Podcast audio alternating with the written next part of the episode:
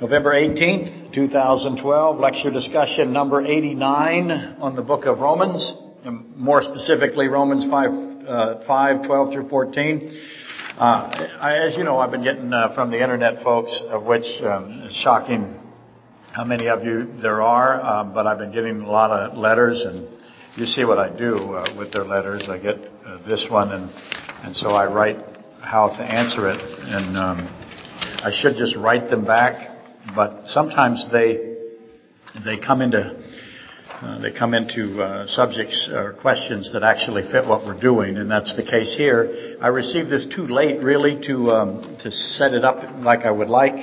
Uh, too late to make the broadcast, if you will. But I got a letter from Janet here in uh, Oklahoma with regard to the mystery of the holy thing, and uh, let me read this to you really fast. So that I can uh, deal with it very, very quickly uh, to help Janet out here. As at Bible study last Thursday, a comment was made uh, by the teacher that stunned me.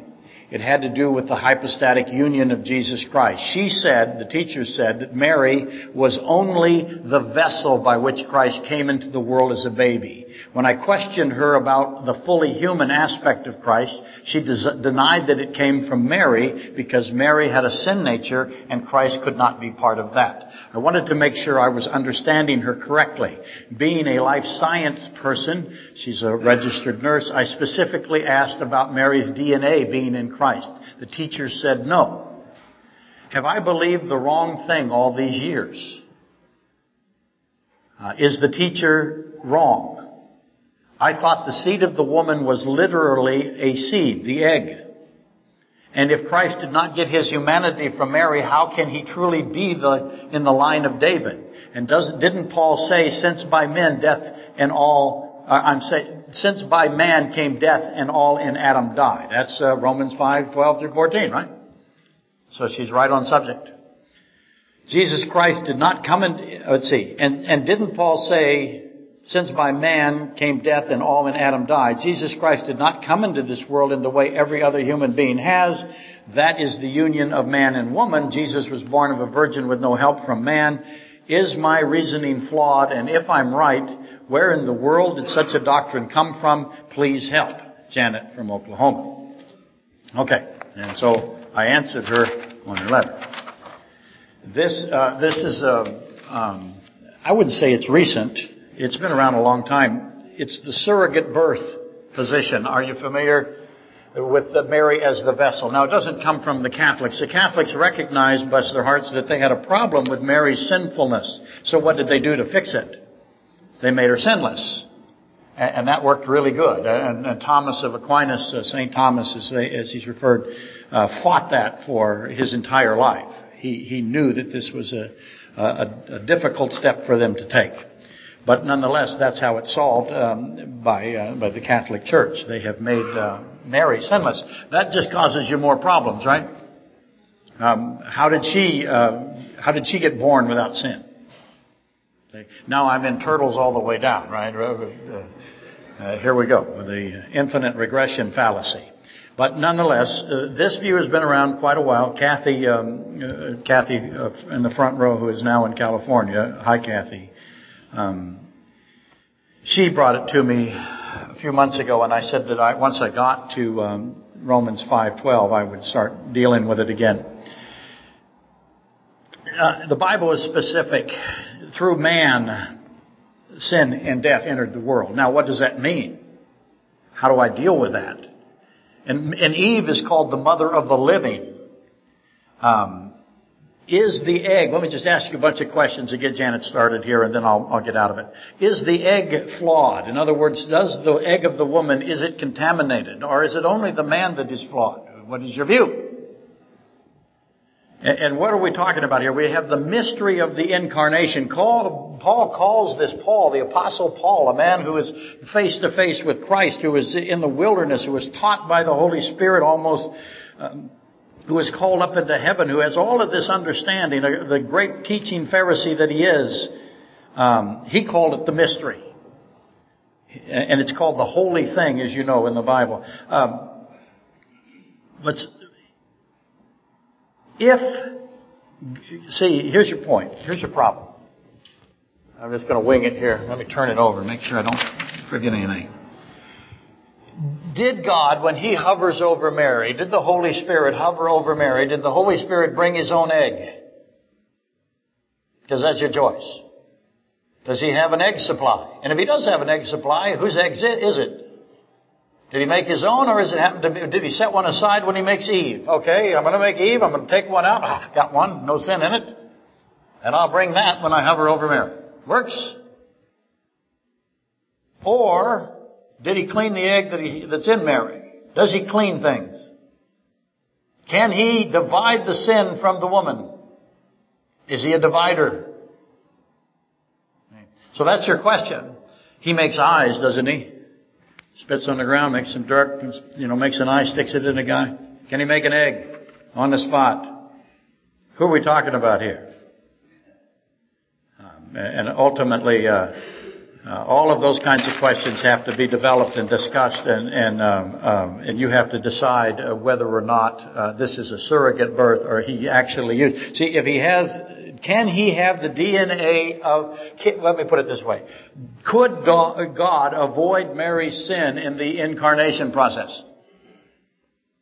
Okay. Can he separate her sin out from herself?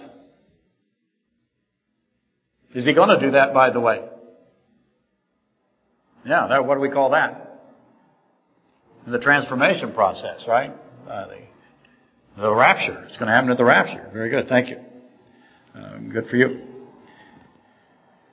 Because without humanity, there is no accepted substitute. And, and, Janet from Oklahoma is absolutely correct. Without humanity, I do not have the line of David, in, and that's a fantastic uh, prophecy that has, I don't have the Jeconiah problem without humanity that I have to solve. I don't have a purpose for the human birth if I don't have humanity. I've got all these problems that occur if you say, and I understand what they want to do, they, they want to have sinless humanity. Are they right about sinless humanity? Absolutely they are. I have to have perfect humanity. It says Christ is sinless, perfect humanity. So he has no sin in him. If he has sin in him, then the sacrifice won't work. But without humanity, I don't have an accepted substitute. Why would I have a virgin birth, a birth at all, if not for the humanity aspect? Why any birth? Just appear. Why does, you know, you have to say, what is the reason for this virgin birth? And where do we find out the answer to that? In Genesis 3, that's correct. So, uh, Janet from Oklahoma, uh, uh, you, you, you brought up a wonderful question. And you're right, it has to be discussed where we are. And I just got you started, as I often do.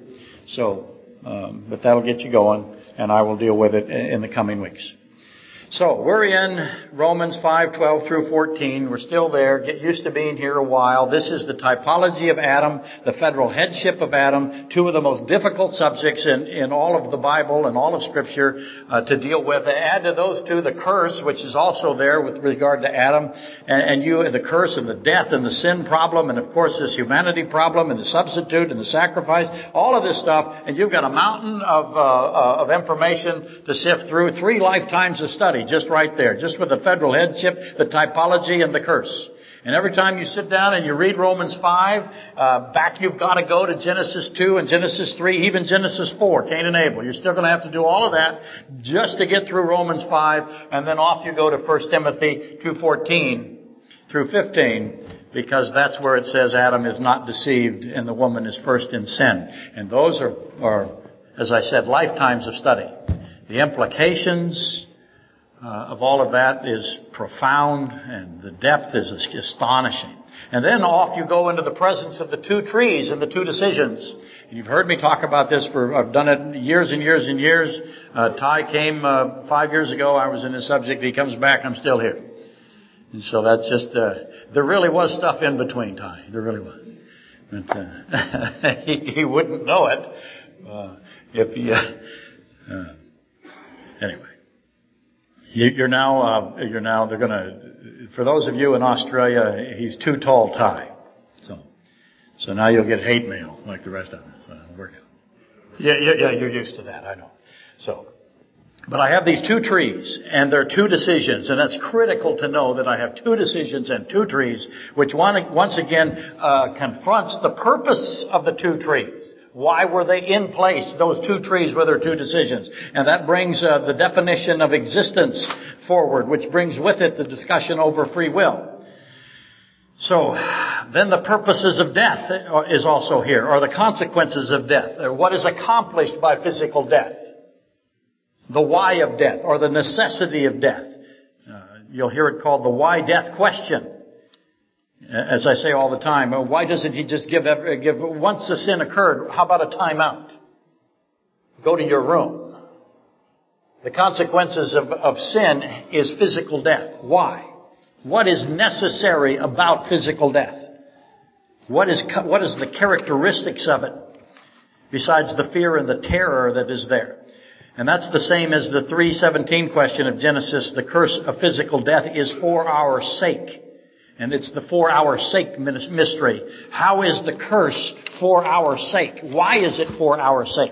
And now the student of scripture, you got all of that in, your basket. You must firmly know that the Bible foremost, especially the Old Testament, if you're reading the Old Testament and you don't understand that the, the Old Testament screams at you that God is love filled, all the time. I'm watching some TV show the other day, uh, uh, Bones. I hate to admit it.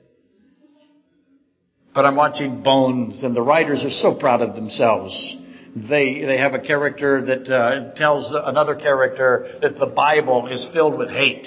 And it, they act as if that, that can't even be refuted. It's obvious it's filled with hate. Your Bible is filled with hate. And it just so happens, as you know, I did that a couple of weeks ago. If you do not understand that everything in the Old Testament is God preserving His salvation plan, it is love filled because if He doesn't preserve His salvation, what happens? There's no salvation. Is that love? We'll get to that in a second. But anyway, you gotta look at the Old Testament. Every time you read something in the Old Testament, you have to say, that is a picture of Christ and that is God Himself uh, maintaining or preserving, protecting, intervening to ensure His plan of salvation is preserved. We don't understand very often God's preservation. And, it, and I hope I do a little but I know the church doesn't see God's preservation very well. It's seldom underseen, uh, understood or seen for what it is.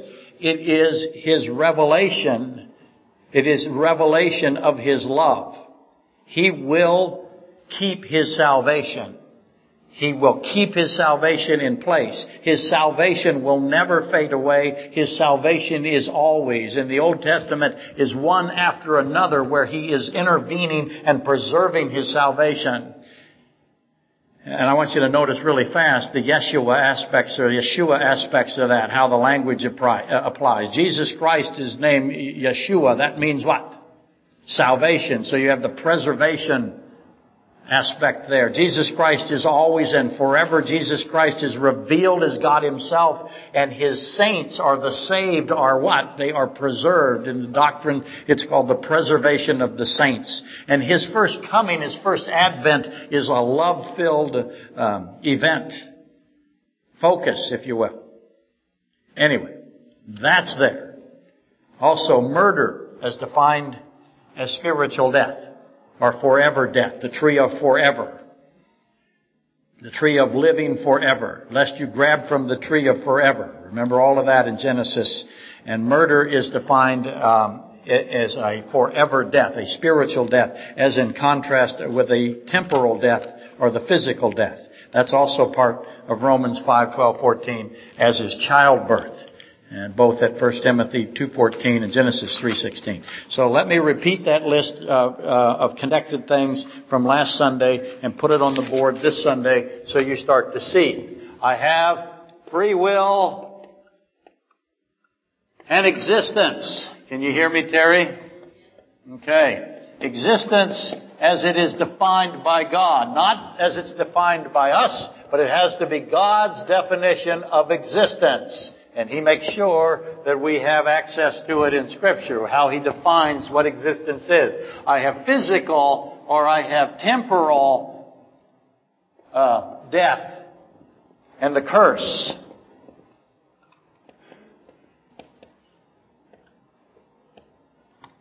Because the curse is not just death, it's also what? Toil, work, sweat. I have the forever spiritual death or murder. Murder defined as spiritual death versus murder defined as temporal. When it says Satan was a murderer from the beginning, don't think he just killed people. He murdered them spiritually.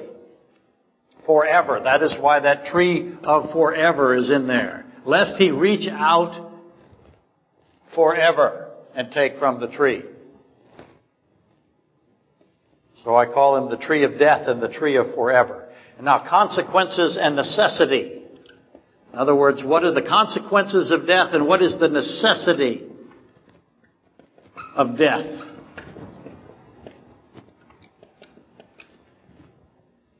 Okay, the, what is also called the for your sake, or in this case, it, because it's applying to us, for our sake. Why is the curse or death for our sake? How is that? Most people would say, and immediately they would say, death is not anything I'm interested in, not anything I want. How can it be for me? But it clearly says it is. And solving that is very, very important, understanding how death.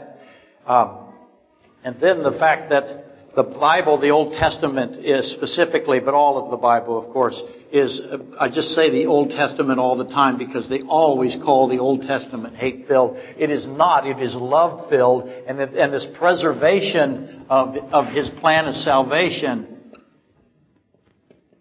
preservation of salvation and the saved is so very, very important to see all the time. And uh, let me just repeat that. What if he didn't keep his saved?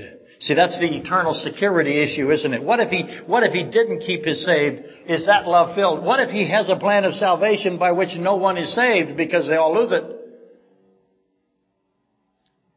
Is that a love filled uh, uh, perspective. Obviously, it's not. Love filled, it would require preservation of salvation, wouldn't it? He would establish his plan and he would preserve it. They, they have to be there together. And then finally, childbirth. Now, what in the world is childbirth have to do with all of this? Well, it has a lot to do with it. Those are your six things that uh, connect together as you study Romans 5, 12 through 14, and back you go into Genesis uh, 2 and 3. Those six, as usual, very complex interconnections, which we have to uh, discover those interconnections and learn them, and we're going to try to accomplish some of that today. Okay? But first, uh, here we go again. I have a, a letter from Benjamin in Chicago. So it's almost like read the letter day today, and, and Benjamin is a, uh, um, um, a brilliant thinker, and his letter is fantastic, and I would urge you to come up and read it.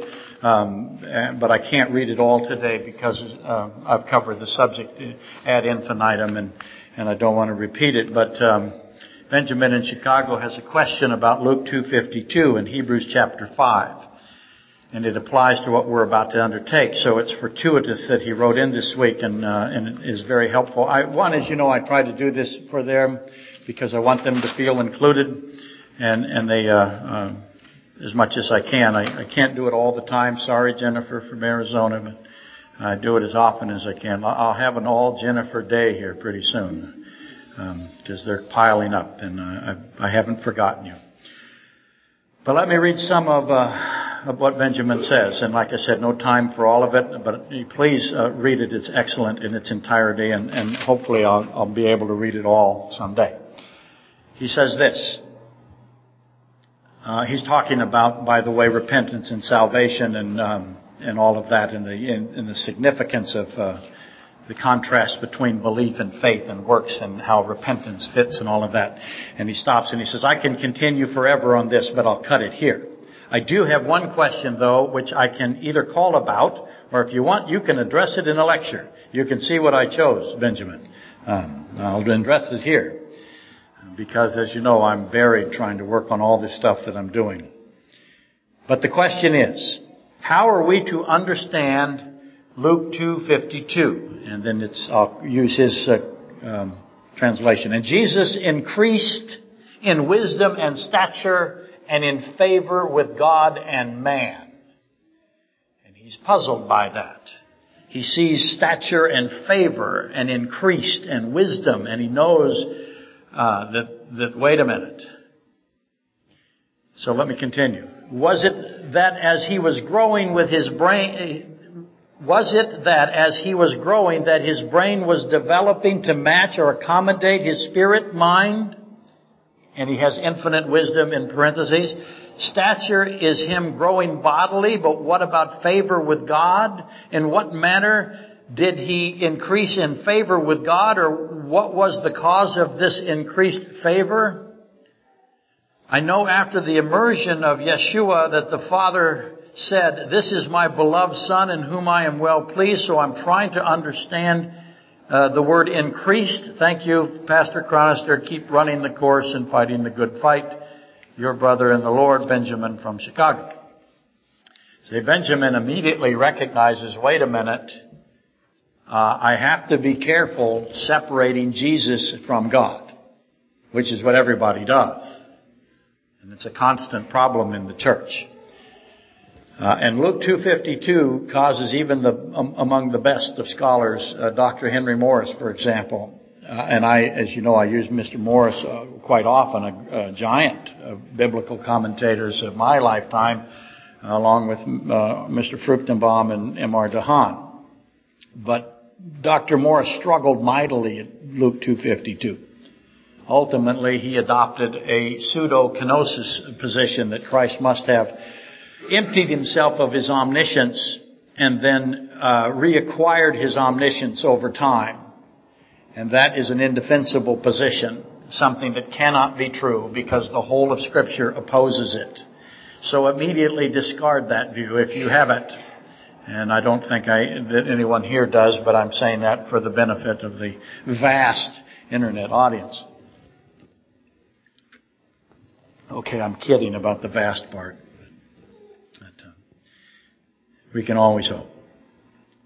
Just remember that when you come across something like Luke 252 and it troubles you, one thing you don't do is start dissecting Christ from God. Don't do that. So you can, and God increased in wisdom and stature and in favor with God. Read it that way, if that helps you. Or read it, and Jesus increased in wisdom and stature and in favor with Jesus. Start doing that. But whatever you do, don't start saying that there is this difference between God and Christ because there is not. There is sameness. And, remember, when you come across a, a, a troublesome verse that you can't understand, don't cast out all the rest of the Bible because you're confused. That's a mistake. Don't become a one verse person where all you have is this one verse that you can't figure out and you don't care what else the Bible says. You're going to break right here and that's the end of you. Wait for God to teach you. The Holy Spirit teaches you. He will put somebody or some scholar somewhere, somehow you will find out if you will keep looking. You look, He'll lead you where you need to go. And yes, I'm very much aware, I really am, that most people in the church today, they love, love being wrong and will not change. They will not. They love their wrong and they're never going to let go of their wrong, irrespective of what scripture provides as a mountain of evidence contrary to their beloved error. They're going to cling to it to the death. And so what follows uh, that I'm going to say is not for those, those kind of people. Um, I know you're all out there. You send me all that mail and you hate me. And it's okay. Okay, it's not okay. I'm really thin-skinned and I'm, I'm very, very sensitive and emotional. And so, so go ahead, keep sending me the mail. Uh, at least I know you're listening, and that's not bad. Okay, but uh, it really, uh, I know I'm not going to convince you guys, uh, but for the others, uh, someday um, you got to remember. Okay, go back to the other people for a second. Someday, if you want to hold on to your error, regardless of what the Bible says, eventually what happens? Yeah, Ty's saying you go crazy. Uh, no, eventually you're going to stand in front of the throne. And I hope for your sake that you will submit to Jesus Christ and what He says is true. Uh, but I don't think that's going to happen I think people will love their error so much that they will, they will cling to it in front of his face. They will not submit. They will insist that Christ isn't correctly interpreting his own word. Good luck. Ah, I just, I just know this. I get their mail, as you know. Anyway, hopefully, when you read Luke 22:52, uh, hopefully it is obvious that you already know that Jesus Christ has sameness with God. This is the triune Godhead. Jesus Christ is God. He's always God. He's forever God. He's never not God. He cannot increase in wisdom. He cannot. He is omniscient, and omniscience is infinite, and so he has infinite omniscience, and infinite cannot increase. Basic math. How much is infinite, you know, infinite plus one? What is that? Still infinite You cannot increase infinity, nor can he gain stature with God or himself. He has all of the stature and all of the favor. So if you begin to interpret that as Jesus started out with not very much wisdom, he's a little dumb, and God didn't really like him. That's your position. And over time, God said, oh, he's smartened up. And keep in mind that he's talking about himself. I mean, it's, it's crazy thinking. But how popular is it in the church? I go to a hundred churches. How many of them would say, uh, and Jesus, uh, God didn't really like Jesus much. Uh, he was dumb and uh, he was small. And as he grew up, and uh, God said, "Oh, hey, he's doing pretty good. I think I'll keep him." How many churches I going to get that go that way? Out of a hundred, come on. I had ninety-nine, guaranteed. What do I do? I don't, I don't drink more Diet Coke. Jesus Christ cannot gain stature and favor. He has all the stature. He has all the favor. He has all the wisdom. He has, wisdom is omniscience. He's got it all. He's infinite. So thus, the obvious question. With whom can he increase with? Who's in the sentence? God and man. With whom can he increase with? What does it mean to increase in stature and wisdom and favor with man? I'll, I'll get to God here in a second. Or himself, if you will. See, there are two choices in the context, aren't there? God or man. And, and, and by the way, this is exactly Hebrews 5, 8. Exactly the same language in a sense. So it, when you're starting right next to your Bible, when you write, when you're Luke 2.52, put uh, uh Hebrews 5, 8. Because it's the same language.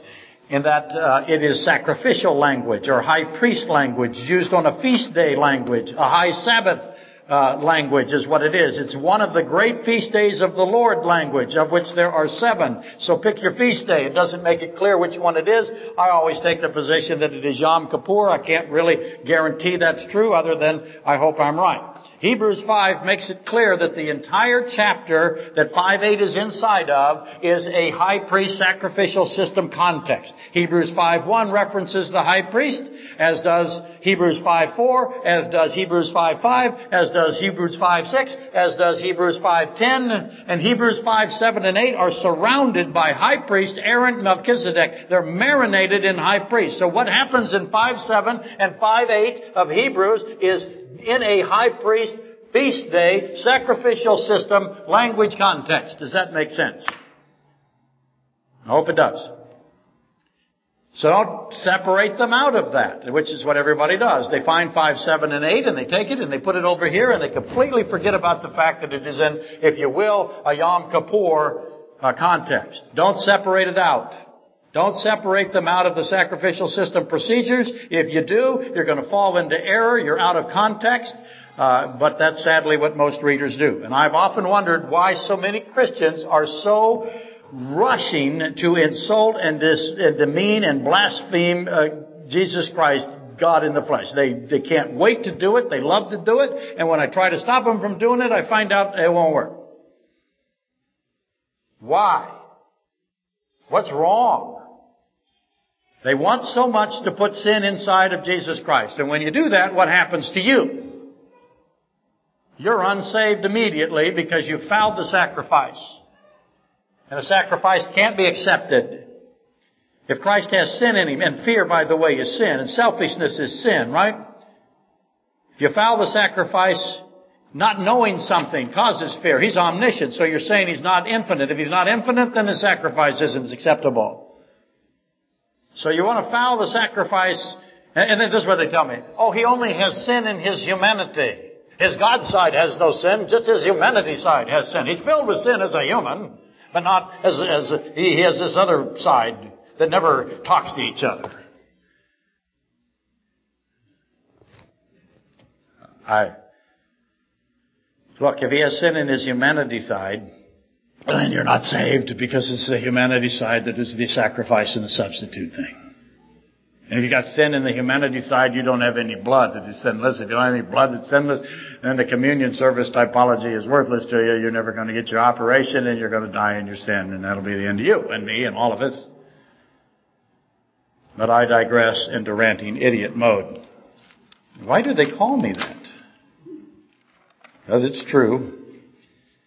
But again, high priest sacrificial language. Luke 2.52 is inspection language. That's what it is. It's inspection language. It is referencing the inspection of Christ, okay? To announce Him as perfect. Again, I used the meat, the FDA, to look at the meat, turn it upside down, and put a stamp on it and say that has been inspected and we have found it to be perfect. That's the high priest inspection. And by the way, you know that if you brought them a lamb and you brought it to them, what did they do? They inspected it. And how did they find for you? They said, oh, your lamb's no good. Sorry, flunks. Buzz. How'd you go with your lamb? Now you can buy one from us.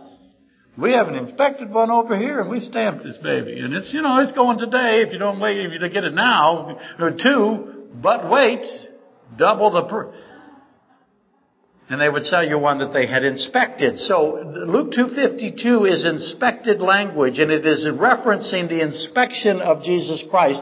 And the purpose of the inspection is to announce and declare him as perfect and thus suitable to be the sacrifice and the substitute for sin, right? And who declares him innocent after inspecting him? Who does? Who did? Who said he was innocent? Mankind does that. And why is this necessary? And God, by the way, does not need to inspect himself for sin. He has done.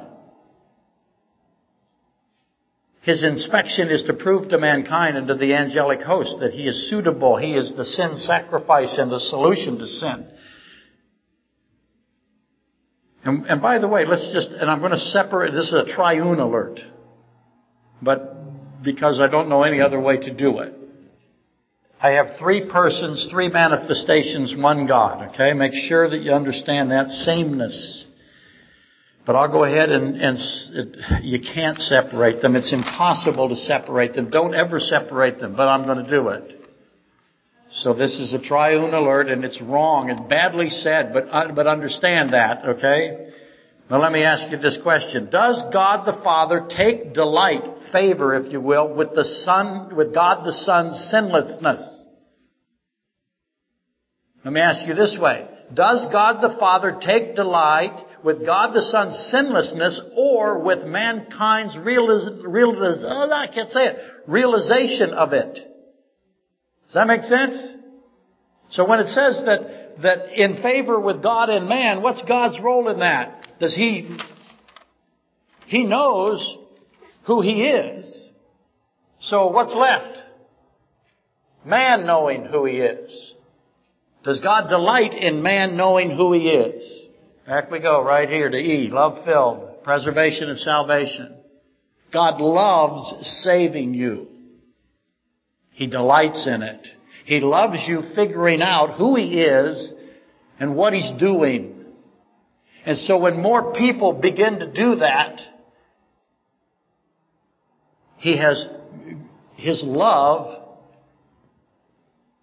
He's emotional, if you will. Okay, just as with Hebrews 5:8, the sacrificial language of Luke 2:52 can only be explained and should be explained as within within and referencing the inspection process performed by men, men witnessing the wisdom over time and the perfection over time. Jesus Christ, by the way, is who? He's the creator of time and he's outside of time and he's not subject to time. Have no position that says he is. And to say that he increased in wisdom and stature and in favor with God would do what immediately to him? It would put him outside or inside of time. You can't do that. So have no interpretation that does that. And what Jesus Christ does, as you know, he hides his godhood from humanity in the sense that he doesn't just openly declare it like we would want, which is how would we want him to do it? We'd want, you know, fireworks and all kinds of cool stuff. He did all of that, by the way, but nobody believed him anyway, right? He said immediately to them, I am God himself in the flesh, creator God, and they threw rocks at him. Like that was going to work. But note the Ark of the Covenant typology and the parables, okay? He hides inside a infant and you have to search for him. He hides inside of humanity. He takes off his glory. He doesn't empty himself of his deity. So takes off his robe and his crown, if you will, and walks among us like a, a prince and the pauper type idea. Okay? That's what he's doing. And he, the Ark of the Covenant traveled through Israel covered. He is traveling through Israel covered. Man slowly came to awareness that Jesus Christ is God by observing the overwhelming evidence that he presented. And that delights God when that happens. The language used here is revelatory, not time conditioned. God, the triune God, is pleased to see mankind find his salvation and yearn to learn who he is. And he's, he's pleased to see mankind accept his salvation and declare Christ to be innocent and therefore the solution to sin and death, thus accomplishing salvation for those who accept and believe in Jesus Christ. That is the favor with God there. It is while man is reacting to this revelation of who Christ is, not that Christ is increasing to God in wisdom and stature. Uh, mankind is seeing this increase and recognizing that this is God.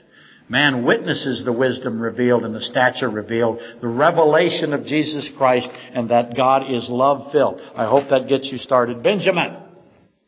Okay? How does that fit into what we're doing? I hope you'll see. I'll try to make it apparent. Anyway, Benjamin, enjoy your studies of the sacrificial system. That'll be a lot of fun. I recommend J.H. Kurtz and Hengstenberg. You'll need lots of caffeine for either or both of those. But that's where the solution to Luke 252 is in the sacrificial system. Okay. Genesis 2:15 to 321. It is important that you notice this one little pattern that keeps happening there, that repeats and reverses and repeats and asks the obvious question. Uh, and, and, let's try with the remaining time to uh, at least figure that out. Last Sunday, if anybody remembers, I want you to uh, pay attention. I wanted you to pay attention to this order. I can't really erase this. I need to go to the other side. But I said there was this uh, pattern here uh, first, I have uh, this dealing with Adam, or if you will, the man, okay, and the issue of death. Because God gets Adam and He makes him, and then He's going to put him inside the garden. So clearly He made him outside of the garden. Now He's going to put him inside of the garden. And He tells him there's two trees, and if you eat from one, what will happen? Death. So I got man and death. And then I go, immediately he explains the two trees and all the issues of the two trees and the two decisions which are with the two trees. And then what's the next thing he does immediately to explain all of that that he just did? The two trees, the garden. You thought I would knock that over, I bet. That was probably only keeping me on the stage. Now I'll bang my head again. Being dropped on my head occurred a lot. But all of that man and death and the two trees and the garden and, and, and all of that is done. And then immediately what comes after that is what? Helper woman. Or woman helper, or just helper. But I'll put woman down. Helper woman. Somehow, helper woman explains putting Adam in the garden and the two trees. And you have to know why. What comes after helper woman? There's three things that explain what he's doing in the first thing. Two that explain the first. They all three fit together. They're not separated. Whatever you do, don't read Genesis uh, 2, uh, uh, 15 through 3, 1 and say, these things are not connected. Oh, first he put him in the garden and two trees, and then he makes him a helper and a woman, and that has nothing to do with the two trees. It has everything to do with the two trees. You can't understand the two trees without knowing what the helper woman is all about. What comes next? He names the animals. Said this last week, right? Those three are one unit. Not three, they're three parts to one unit. You're not going to understand the two trees without the helper woman and the animal names. Does that make sense? Say yes even though it doesn't. Say yes. Just like, mm, okay, good. Okay. Now, I wanted you to get that back in. Last Sunday, I, I did that, and I noticed that man and death are, are, together, and woman and name are together, and animals and name are together when you get there, and woman and helper are together, and all of this stuff is connected. So we're going to go to Genesis now, 2.15. I'm going to read this to you from 220, or 215 to 220. Then the Lord God took the man and put him in the Garden of Eden. Okay, so he wasn't in the Garden of Eden, he put him there to tend and keep it. And uh, this I call, by the way, the coronation or the kingship of Adam, if you will. Um, so Adam is now king of Eden. And the Lord God commanded the man, saying, Of every tree of the garden you may freely eat, but of the tree of knowledge of good and evil you shall not eat, for in the day that you eat of it you shall surely die. So I have the knowledge you gotta say, what is the anatomy of knowledge? Knowing something. Can he know the difference between good and evil? Why would God say you will have the knowing of the difference between good and evil if you don't have knowing capability? So he obviously does have the ability to discern the difference between good and evil, and in the day that you eat of that tree, death, right? Physical death. Not spiritual death necessarily. The spiritual death would come if he goes to the second tree, right? You got all of that. But we're definitely got temporal death. And the Lord God said, verse 18, It is not good that man should be alone. I will make a helper comparable or comparable to him. Out of the ground the Lord God formed every beast of the field and every bird of the air and brought them to Adam to see what he would call them. Now, wait a minute. Why doesn't he go and start talking about making the woman? He doesn't. He starts talking about what? The animals. How come I don't? Because by the way, he doesn't make the woman out of the ground, does he? Makes the woman out of Adam, doesn't he? So why don't I go, man, don't eat from the tree, you're going to die. Help her, woman, I'm going to make her out of you. But he doesn't. He puts the name of the animals next. Before the making of the woman. Why? I'll keep going. Out of the ground the Lord God formed every beast of the field and every bird of the air and brought them to Adam to see what he would call them. I said last week. What did he call them? And whatever Adam called each living creature. Now it doesn't say all the different groups. What's it say? Each living creature. How many are there? How smart is Adam? What kind of brain capacity does he have? Look, I don't remember your names. You've been here 20 years, some of you. The redheaded one looks familiar, but I can't really can't really come up with her name. Could you help me with that, dear, later? What's her name? Okay, we'll do what we can. Uh, Adam, but let me go back. Out of the ground the Lord God formed every beast of the field and every bird of the air and brought them to Adam to see what he would call them. And whatever Adam called each living creature, that was its name. Now I suspect that he called all of them Steve, just to make it easy. That's probably not defensible based on the context and the language. So Adam gave names. I mean, just in case you didn't really read this. So Adam gave names to all cattle, to the birds and, uh, of the air, and to every beast of the field. They all had a name. Did he put a name tag on it? That's everybody. Or did he remember? What kind of capacity did this man have? Better than your computer, isn't it? But for Adam, there was not found a helper comparable or comparable to him. Okay? So, just notice, man, death, helper, woman, animals, name. Okay? Now, I, want you to see the death. The surely die is the, he commands, he, there's a commandment. Um, here, so you can see the death and the man put together, the helper and the woman, and the naming of the animals. So this is just find it. Uh, now you can find it without me from here on. I don't have time to, to to go through all of it. It's kind of the give a fish, teach the fish method here. So so far so good. But it repeats in Genesis 2:21 through 3:1. Again, you'll see this pattern, this death and then uh, uh, of the man, man and death tied together, and the woman, and and then the beasts, uh, are, are the, in this case, sometimes you'll see Satan and the serpent mentioned. But anyway, just start looking for this pattern because it keeps coming back and back and back and back. Death, man, woman, beasts, okay? And this naming aspect. So, uh, that's important to know. The, the, uh, the serpent, we're going to have to deal with this, this more, um, cunning than any beast. That's a great mystery, and the implications are abound there. The more cunning is a relative term. Anyway, this order repeats. Let's just deal with that. The obvious question becomes, why is this repeating? What is God doing with this repeating? Because it, it, it repeats and reverses. It reverses in Genesis 3, 4 through 7. Um, it, uh, it stays the same in Genesis uh, 2.21 through 3.1 reverses in 3, 4 through 7. It goes back to the normal uh, positions in 3, 9 through 13. Reverses again in 3, 14 through 19. And then in 320 through 21, it goes back uh, to its positions again. So, why? Why is it doing it? At 3, 9 through 13, it's man, woman, Satan, or serpent.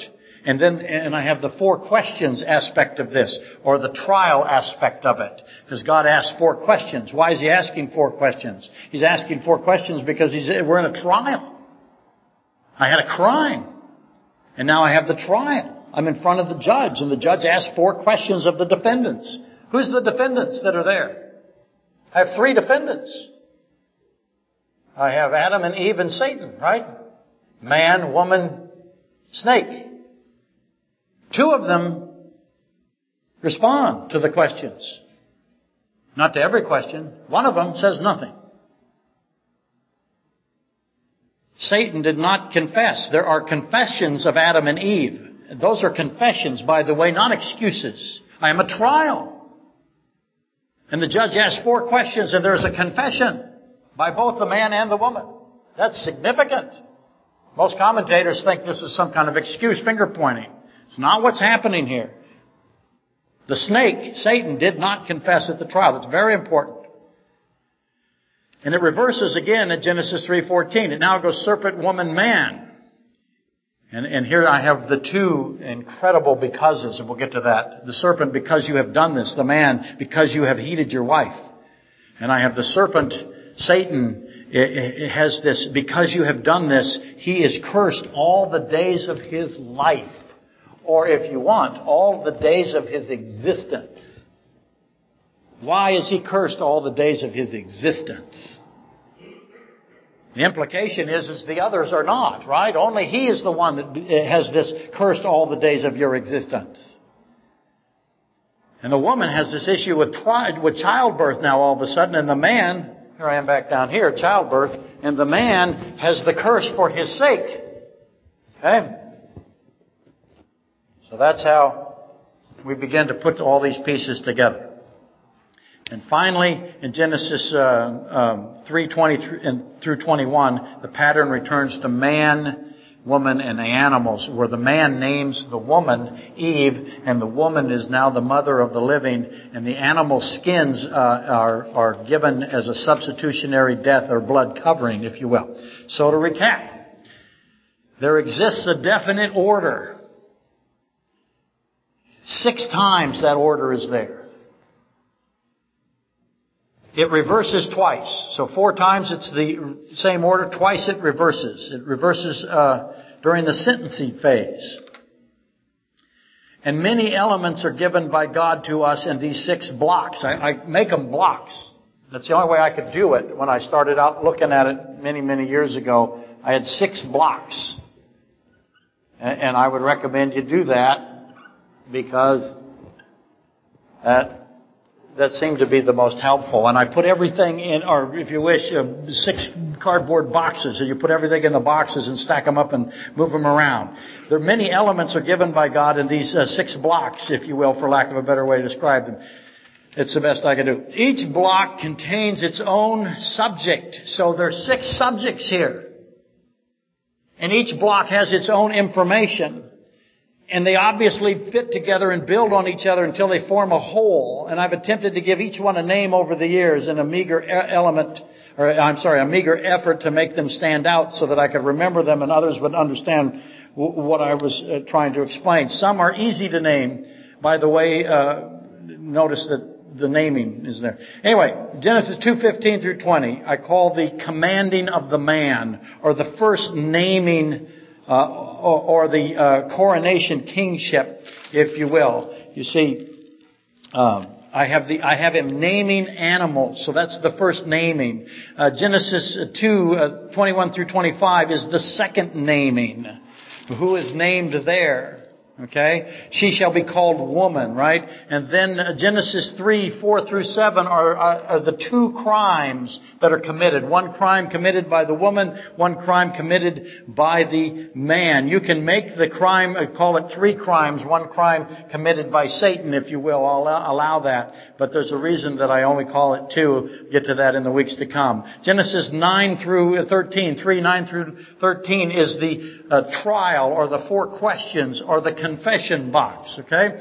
And next week I'll put this on the board again. Genesis 3:14 through 19 is the sentencing phase of the trial, and Genesis 3:20 through 24 is the pardon provision, or also called the third naming. So I have three namings. I have the naming of the animals, the She's called woman, and then she is renamed, or the renaming, if you will, or the third naming. And once I was satisfied in how each block came apart, then it was a matter of selecting out the most difficult of the pieces of the blocks, if that makes any sense.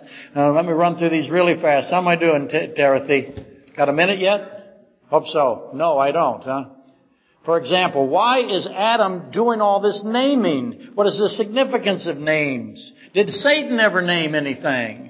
Because they were both kings of Eden, weren't they? Why did Adam e, uh, rename Eve? How do the two becauses fit together? Because you've done this and because you've heeded the voice of your wife. Both Satan and Adam had to deal with a because. What is the reason for multiplying of sorrow for Eve, the pain of childbirth? We actually have death from childbirth, don't we? And life from childbirth. The knowing of good and evil and knowing that they were naked. What's that about? What is the meaning of nakedness and this ashamed? What are they ashamed of? Uh, exactly. And the serpent was more cunning, more cursed than all the cattle and beasts. How much more? Who else was cunning? How much cunning did they have? Why didn't Satan confess? Isn't confession good when you're in front of God? Wouldn't you think that would be a good idea? Satan didn't confess. Why not? What's your first answer to that? He knew he was guilty. Why didn't he confess? He'd already had his own trial, hadn't he? He was cursed forever. Adam did not make an excuse, nor did Eve. They confessed. Finally, what is the purpose of the two trees? What did the angels think the purpose of the two trees was? What did Satan think the purpose was? Satan obviously acts if mankind has the ability to reject the commandment of God. Next week we'll wrap that together, we hope. Let's stand and be dismissed and will the music.